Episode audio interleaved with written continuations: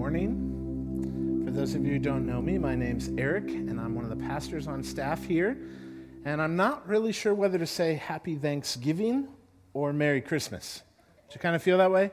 We're, we're kind of in that no man's land between Thanksgiving is now over, it's not quite December, and yet, if you're observant, Christmas has exploded all around us, right? Um, so bring on Christmas, right? Yeah? How many of you, uh, I'm curious, are like all about Christmas? Doesn't matter what time of year. Summer, you're rocking out to Christmas songs. Okay, look around at those hands and take note to stay away from them, maybe. Right? Okay, so um, I, am going to be honest, I was curious.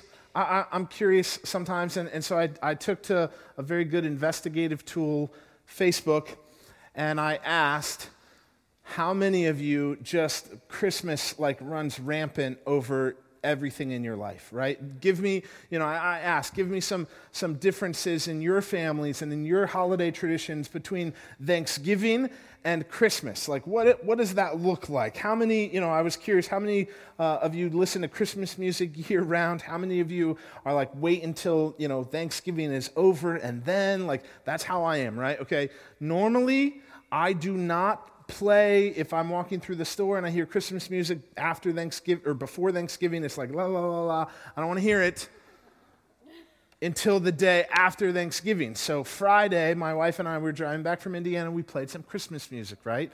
But it was after Thanksgiving. So I was curious. I asked. I asked my Facebook friends. Some of you were kind enough to respond, and here were some of the answers that I got.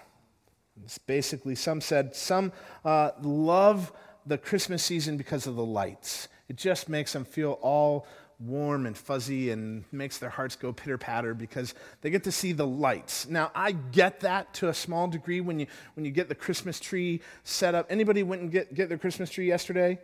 A few. I saw some, some people on social media got the Christmas tree yesterday. Nothing wrong with that after Christmas or after Thanksgiving, right?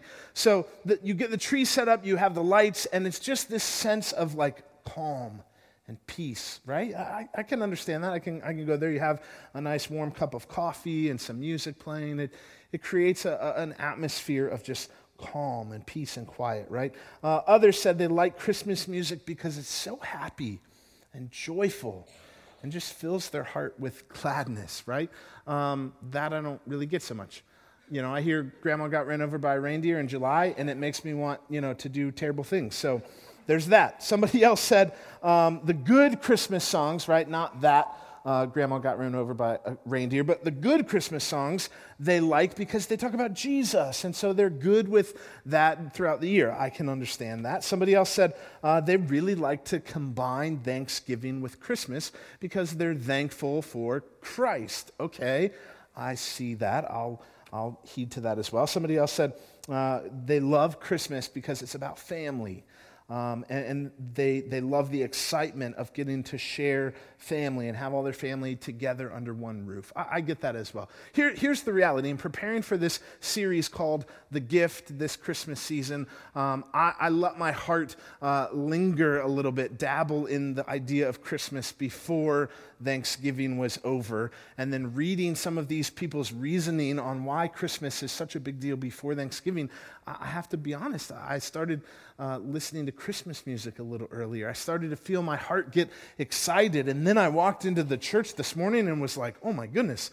I, got really excited about Christmas because it's like, it's here.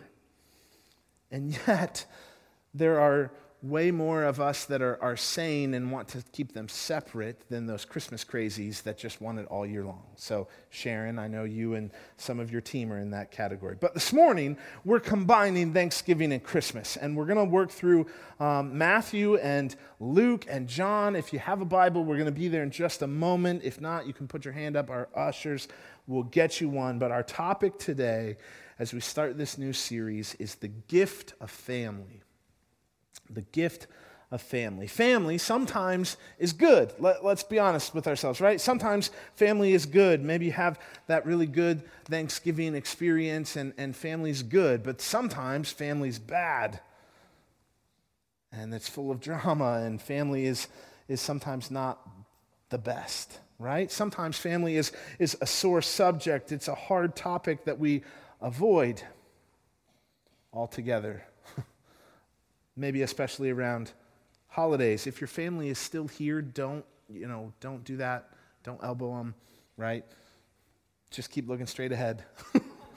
Look straight ahead. Um, here's the thing maybe you, you lost a family member many years ago around Christmas, and it's just now a constant reminder of the pain and the loss. That's hard.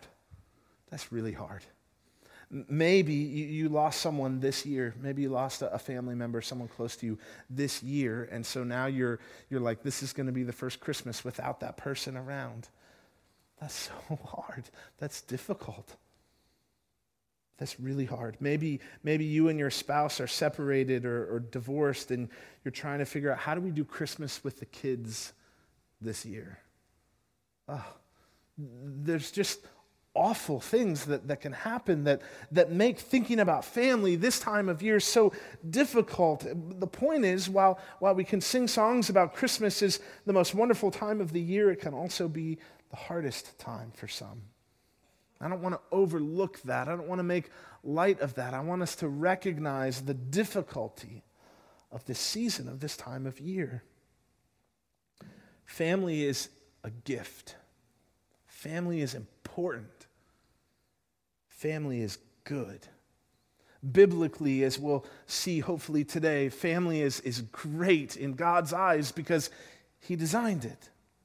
It's a gift that He gives us. Now, I didn't always understand that because, see, I was a teenager once and I didn't get the importance of family. We had things called family reunions every month that made me scratch my head like, do I really have to eat Aunt Carol's cold potato salad again? Like, do, do I really have to go to another family reunion? I just saw them. It was boring. I didn't get it. I didn't understand it. When, when I was a child, I, I didn't uh, really understand the importance of parents, right? Maybe you, you had that moment too. Hopefully, you're not still there. Um, but you, you tend to regret your parents, right? You, you, you think, you compare, you, you say, well, my friend, their, their parents are so much cooler than mine. And, you know, my, their parents, they're so much wealthier than mine, or they have better things than we have. And you play that game, right? Maybe you even think, like, my parents are, are you know, they're, they're just gifted in different ways, and now they pass that on to me. Like, great. We compare we regret our parents. I remember um, wanting to do just about anything but spend time with my parents. You know, this time of year, my, my dad would say, Hey, let's watch the, the Bears football game and decorate the tree, and mom will make cookies, and it'll just be a lot of fun. And then my friend would call and say, Hey, you want to come over and help us scrub toilets? Yeah, I'm in. For sure. Right? It's that, that idea. We have different phases and stages, things you didn't want to know about me, right?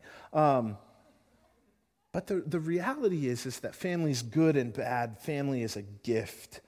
This month is National Adoption Month culturally. And, and I, I, was curious just to look up the word even adopted, because the reality is there are people who are adopted, that they, they, don't have you know, a, a, family. And so that's an aspect of this family dynamic. And, and I found on uh, AmericanAdoption.com this definition of, of being adopted. It says when someone uses the term adopted as an adjective, it usually refers to a child. And it even says this, or an adult who has legally become a part of a family other than their biological parents. And this morning, that's a part of the gift of family that we're going to discuss, that we're going to talk about. But look, here's the bottom line. If you, if you take nothing else away from this, it, it, I want you to remember this one thing. I even tried to make sure that it rhymed so that it would be memorable. But it's this that, that I want you to know you have the option for adoption you have the option for adoption to be a part of God's family. Say that with me. I have the option for adoption. This morning, we're going to look at these family connections found in, in Matthew chapter 1, in Luke chapter 1, and in John chapter 1 to see the, the history of, of the family of Christ, of, of Jesus' parents, his, his human parents, Mary and Joseph. And we'll kind of hopefully get a, a picture of what this is like and how God designed his son's earthly family. So let's start in Matthew chapter 1. We're not going to read the entire genealogy of Jesus because I'll be honest, there's a lot of names in here that I probably can't pronounce right, and you'll judge me for that. So we're going to skip some of that, just being honest. but we're going to start in verse 1 of Matthew chapter 1, Matthew in the New Testament. It says this This is the genealogy of Jesus, the Messiah, the son of David, the son of Abraham. And it goes on and on and on. You can see Abraham, the father of Isaac. Isaac, right? The father of Jacob. Jacob, the father of Judah and his brothers. And it goes on and on. We'll scroll through them here so that you can see them if you don't have a Bible. But, but look at the list of these names the lineage of Jesus, the history of these people. These aren't just names like written down, these are real people. If you've ever studied your, your family's genealogy and gone back, my, my grandfather did that, and I think he was able to get four, five, even six generations. But this is not just that. This is so much more. In fact, in verse 17, it even says, Thus there were 14 14 generations from Abraham to David, 14 from David to the exile of Babylon, and 14 from the exile to the Messiah. Do the math there. That's a lot of generations. Now, in verse 18, we see it says, Now the birth of Jesus Christ took place in this way when his mother Mary had been betrothed to Joseph. Before they came together, she was found to be with child from the Holy Spirit. That's kind of awkward. If you're a guy, that's probably a game changer. Your fiance is pregnant. If your kids are in here and they're, you're afraid they're going to ask about that later, you can thank me. or you could have sent them to children's church. um, man. Here's what I mean, this is biblical. This is what happens. Like, let's look at this practically speaking. And, and as we read through Matthew chapter 1, we're going to examine the life of Joseph as he understands this news that's, that's like, wait, what? My fiance, who, who I'm engaged to, who I'm excited to plan my life together with, is pregnant? And not for me. I mean, we, he's like, we haven't even, yeah, Look what happens in verse 19. It says, Her husband, Joseph, being just a man and unwilling to put her to shame, resolved to divorce her quietly. But as he considered these things, behold, an angel of the Lord appeared to him in a dream, saying, Joseph, son of David, do not fear to take Mary as your wife, for that which is conceived in her is from the Holy Spirit. She will bear a son, and you shall call his name Jesus, for he will save his people from their sins. Now, now note that that's all that the angel of the Lord gives him. Just a couple sentences. Joseph is very different as a man from his fiancee Mary as a woman, which we'll get into in a minute. But it says that, that all of this took place to fulfill what the Lord had spoken by the prophet. Verse 23, we see what that is. Behold, the virgin shall conceive and bear a son, and they shall call his name Emmanuel, which means God with us. When Joseph woke from his sleep, he did as the angel of the Lord commanded him. He took his wife, but knew her not until she had given birth to a son, and they called his name Jesus. Now, there's a couple things that I want to stop and, and, point out here before we look at the female side. The, the male perspective here with Joseph, it's pretty simple. He, he has this fear, he's worried. This wasn't my plan, this, this isn't how it was supposed to be. And he has this dream. An angel of the Lord tells him, calls him by name, Joseph, identifies him as a son of David, speaking to his lineage, which we've just seen, his family history, the line of David. And he says, Do not fear. Do not be afraid. Now, there, there's something like major that you got to understand. Men will get this because we're men. Ladies, listen carefully. Every man has these questions that, that run through their mind and their hearts. It's how God's wired us. We have these questions like Am I enough? Am I good enough? Do I have what it takes? Do I have what it takes to succeed? And see, a man doesn't want to get involved in something if he can't answer those questions positively. Am I good enough? Do I have what it takes?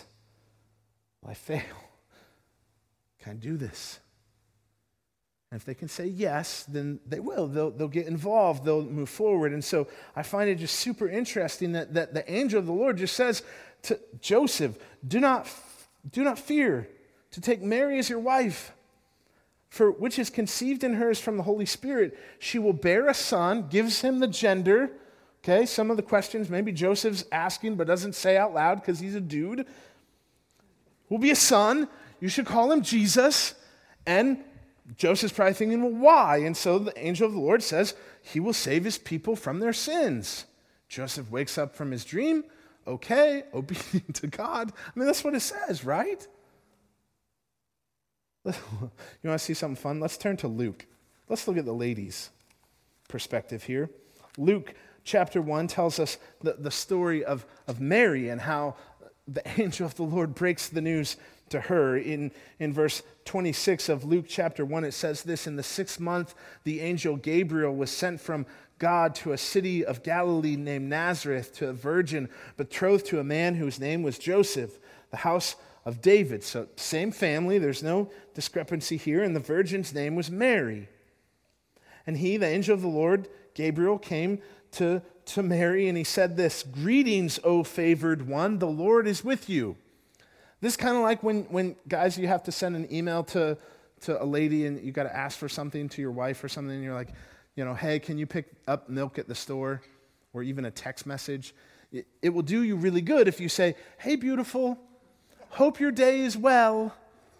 Just by the way, if you could pick up some milk at the store, right? Those are two very different text messages. Ladies are see nodding their heads. Yeah. And, and, so here the angel of the Lord says, Greetings, O favored one, the Lord is with you. Well, look at Mary's response. She's greatly troubled at the saying and tried to discern what sort of greeting this might be. So funny. The angel said to her, Do not be afraid, Mary. Again, speaks her name, says, Do not be afraid, do not fear, for you have found favor with God, and behold, you will conceive in your womb and bear a son, and you shall call his name Jesus. He will be, a, he will be great and will be called the Son of the Most High.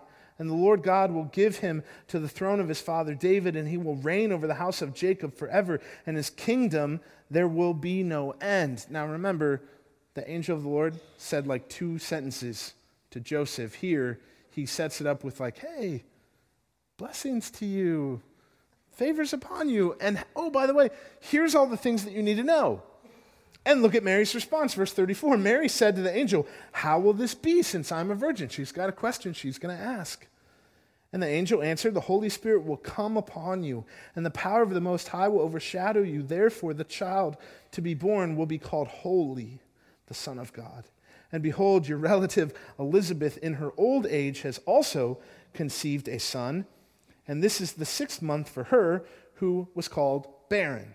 So now the angel of the Lord not only answers Mary's question, but also says, Oh, by the way, you don't have to go through this alone your relative Elizabeth is, is expecting as well. And so Mary says in verse 38 Behold, I'm a servant of the Lord. Let it be to me according to your word. And the angel departed. Now, there's some similarities here, right? But there's some differences. Because God knows how He's created man and woman. And yet, He, he wants His Son, His only Son, to come into the world, to be the gift that gives us family. The questions that most women have in their heart, I even double checked this with my wife this morning. Uh, the questions that most women have in their hearts is, is Am I safe? Am I secure? Will I be loved? That's what ladies are wondering. And here we see that with Mary in her response, in her dialogue with this angel of the Lord. That's what she's wondering. The angel says to Joseph, Do not fear. The angel says to Mary, Do not be afraid. Let's look at the story of Jesus. John chapter 1, turn over a few more pages. In John chapter 1, in verse 1, it says that in the beginning was the Word, and the Word was with God, and the Word was God. He was in the beginning with God. I always found that interesting to think of, of the fact that here Jesus is, is born on earth as a baby, and yet he's always existed. If you keep reading, it talks about how he was there at the creation of the world. And yet, if we skip down to verse 10, it says that he came into the very world he created. But the world didn't recognize him. He came to his own people and they rejected him. But check this, verse 12, look at this. But to all who believed him and accepted him, he gave the right to become children of God. He gave the right to be legally adopted, to be children of God. To all who believed in him and accepted him, he gave the right to become children of God. Verse 13 then says, They are reborn not with a physical birth resulting from human passion or plan, but a birth that comes from God. So the Word became human and made his home among us. He was full of unfailing love and faithfulness and we have seen his glory, the glory of the Father's one and only Son. Look, God could have sent his Son, Jesus, to earth fully as a man.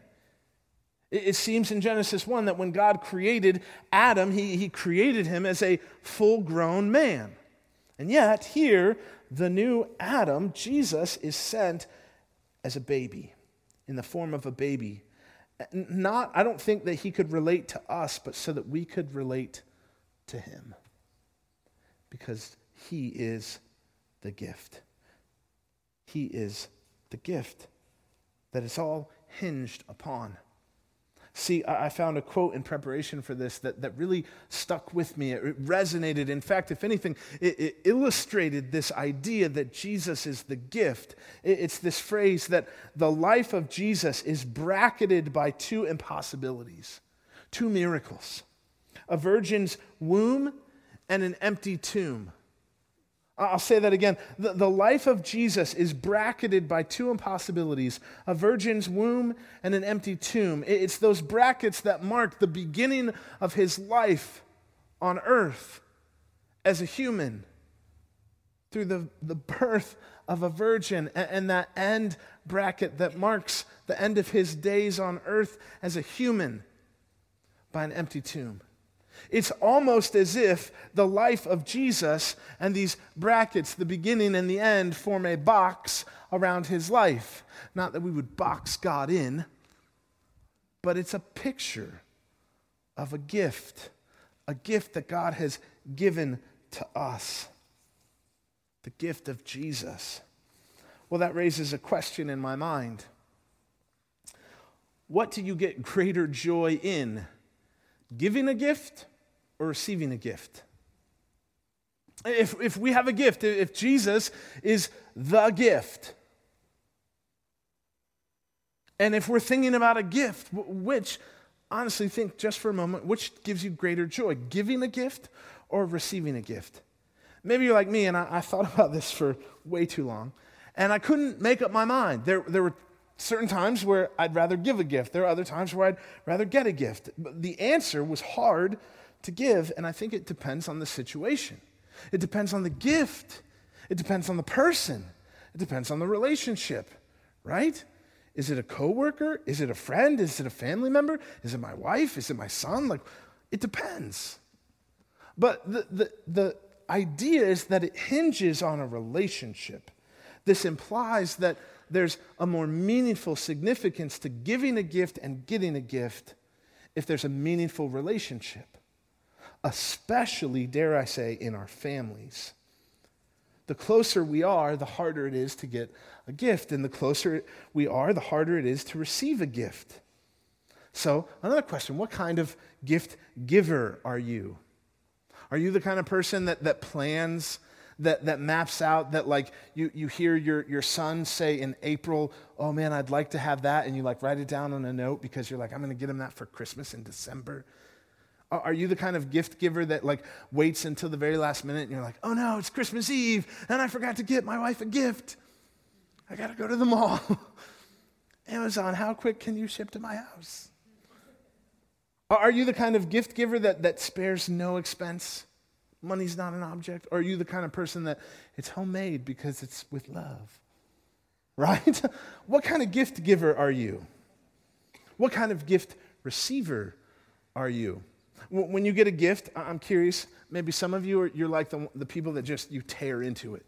You obliterate the wrapping and, and you just, the, this beautiful bow is like in a thousand pieces because you're just ripping that baby open.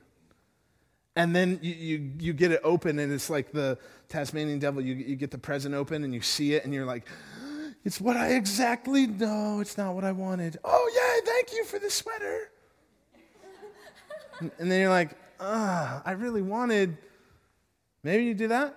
Maybe because of your fear of that, you don't open the gift when the people that gave it to you are around. Oh, thank you. And then you're like, I'll open that later. Or you take all your Christmas presents in your room. H- how do you receive a gift?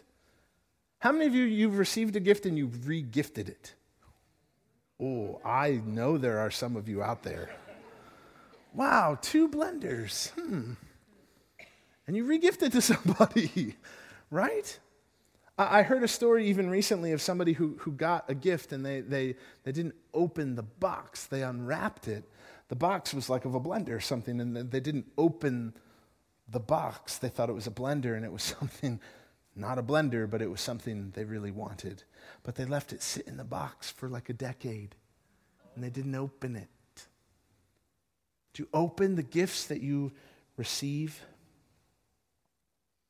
There's some connections here that I, I want to point out between the giver and the gift. Now, again, for our series, the gift is Jesus, it's a person. The gift is, is a person. So let's look at the connections between the giver and the gift. In Isaiah 9, verses 6 through 7, we see this. It says, For unto us, just that phrase, for unto us, it's the idea that we've been given something. For unto us a child is born, a son is given. Now, this is the ESV, it's Eric's special version. stands for the English Standard Version, but it says, For unto us a, a child is born, to us a son is given, and the government shall be upon his shoulder, and his name shall be called Wonderful Counselor Mighty God, everlasting Father, Prince of Peace. Look, God gave us a, a gift. And, and let me just say this gift, the gift of Jesus, it's not like any other gift you've been given. It's not like any other gift you've received. It's not like any other gift. It's not the thing that you thought you wanted, but it wasn't, and your hopes were dashed. It's not the thing that, that you need and you get excited about in that moment, but then two months later you don't need it and you don't know where it is and it, it's lost its value and you put it in the, the back of your closet. It's not any of those things.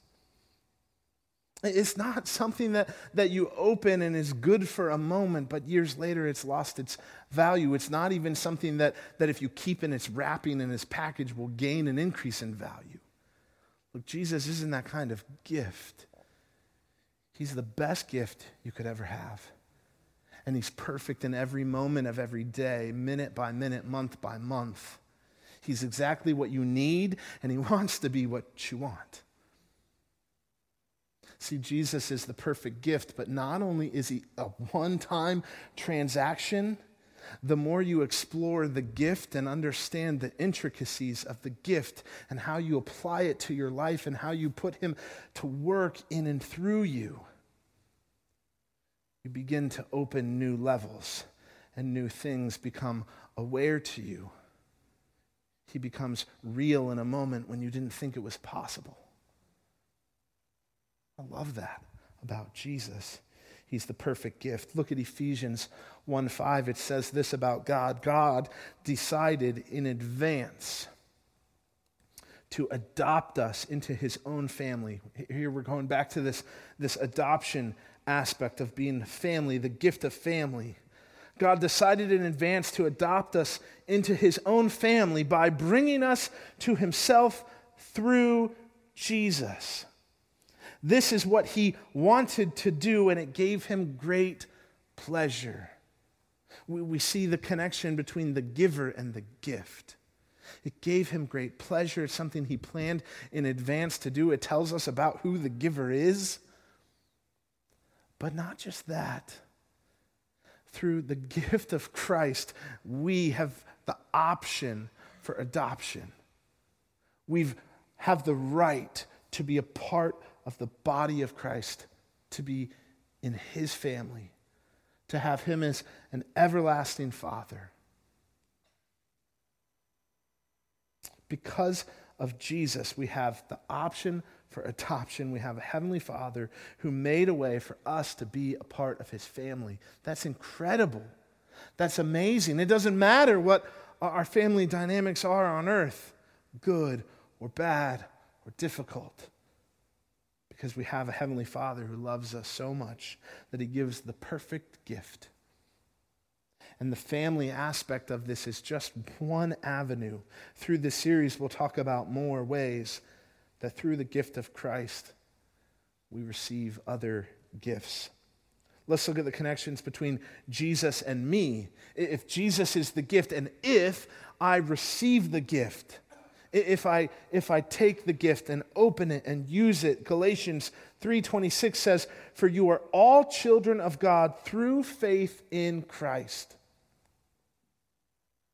Would you open a gift from a stranger? If some random guy walks up to you and he hands you a gift you're standing in line at starbucks and somebody hands you a box. It's not even wrapped very well. It's like real sketchy looking and you listen it's like ticking. I don't know I have a weird imagination. Would you open that box? Probably not, because the, the person that gives you the gift matters, right? And so if God is the giver, and it says that through Christ, as we've been looking at the scriptures, that through Christ, if we put our faith in Him, we become His children by accepting the gift that God has given us. Sometimes we might not think we can trust God that we can receive the gift that He's given us. But man, others of you, you've received this gift, you've accepted it, you've opened it, you live every day according to Jesus. And in and through Him, you see Him do amazing things in your life. And it doesn't matter whether you go through hard times or great times or difficulty or times of need, you, you see Him at work. You see Him in miraculous ways. And it's the greatest thing ever to be a part of the family of God. Galatians 4 says this But when the right time came, God sent his son, born of a woman, subject to the law. God sent him to buy freedom for us who were slaves to the law, so that he could adopt us as his very own children. You ever feel like you're just you're, you're put in a box? Like you're a slave to your sin, to your shame, to your guilt Man, it can feel that way sometimes, right? And yet, God, at just the right time, He sent His Son to be born of a woman, to buy us out of our freedom, so that we're no longer slaves to sin or shame or guilt, but that we can receive the perfect gift that God has given us, become His children Verse 6, this is so cool. Verse 6, it says, And because we're his children, God has sent the Spirit of his Son into our hearts, prompting us to call out, Abba, Father. Now you are no longer a slave, but God's own child. And since you are his child, God has made you an heir. An heir. See, I didn't understand family. I didn't understand really the importance of family until I became a father. And now that I'm a dad, my, my son is all of 16 months old. Oh my goodness, this thought of family, it wrecks me. Because here's what happens my, my son, he's learned to walk, kind of. he's learned to talk, kind of. he looks at everything and says, Ball, ball, ball. I'm like, That's not a ball. The dog's not a ball. But I'm glad that you know how to say ball. But then he looks at me and he says, Dad, Daddy. And he goes like this. And he lifts up his arms because he wants me to pick him up because he knows I'm his dad. And he wants to have intimacy with me. He wants to have a relationship with me. Even though he doesn't have the words to express it, he knows who I am. And he knows that I'm going to give him good gifts. And see, that's just how our Heavenly Father is, only way better. He gives us just the right gift at just the right time. But you have to decide will you receive it? Will you open it? Will you use it? What kind of gift getter are you? Do you just save this gift for a time of trouble when you're in need? Or do you take it out and experience Christ in every way, shape, and form? I've been adopted by God because of the gift, and you have the option for adoption as well. What are you going to do with it? We open it up and explore. As we sing this last song, I, honestly, I want you to think about that. Eh, some of you, you, you, you know so clearly you're a child of God. You understand your identity, past and, and present. But some of you, as you're listening to this and you're thinking about gifts, you're not quite sure. Are you a child of God? And according to these passages that we've looked at, it's in belief in who God is, the giver of life, and in his son Jesus, who took your place in mine to pay the price that we deserved, to pay the penalty for our sin, to rescue us out of our bondage, out of our sin, to give us new life, to, to give us the gift of family, to be his children. And you know what? My last thought is this. If we're children of God, that makes you my brothers and sisters. That makes those of us who have a right relationship with God brothers and sisters in Christ. I don't think about that too long because that gets weird when you get married. But the reality is, we should treat each other as brothers and sisters in Christ. Right? That's really what this holiday season is about. And we have the opportunity to give this gift, to re gift it to other people because we have it. So, as we sing this last song, man, I challenge you to think about do you have a new identity in Christ? Are you a child of God? Are you still a slave to sin?